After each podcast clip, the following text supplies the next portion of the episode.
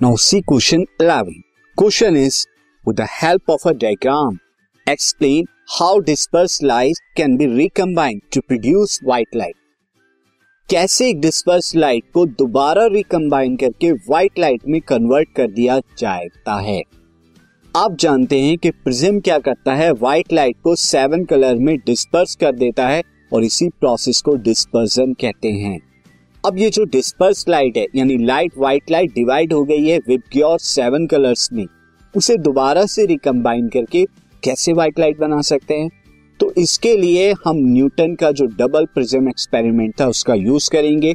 उसमें क्या करेंगे? By putting two prism close to each other one in erect position और अदर एंड इनवर्टेड पोजिशन तो one को ये आप देख सकते हैं कि फ़र्स्ट प्रिज्म को आपने इरेक्ट पोजिशन पे रखा और सेकंड प्रिज्म को आपने इन्वर्टेड पोजीशन पे रखा।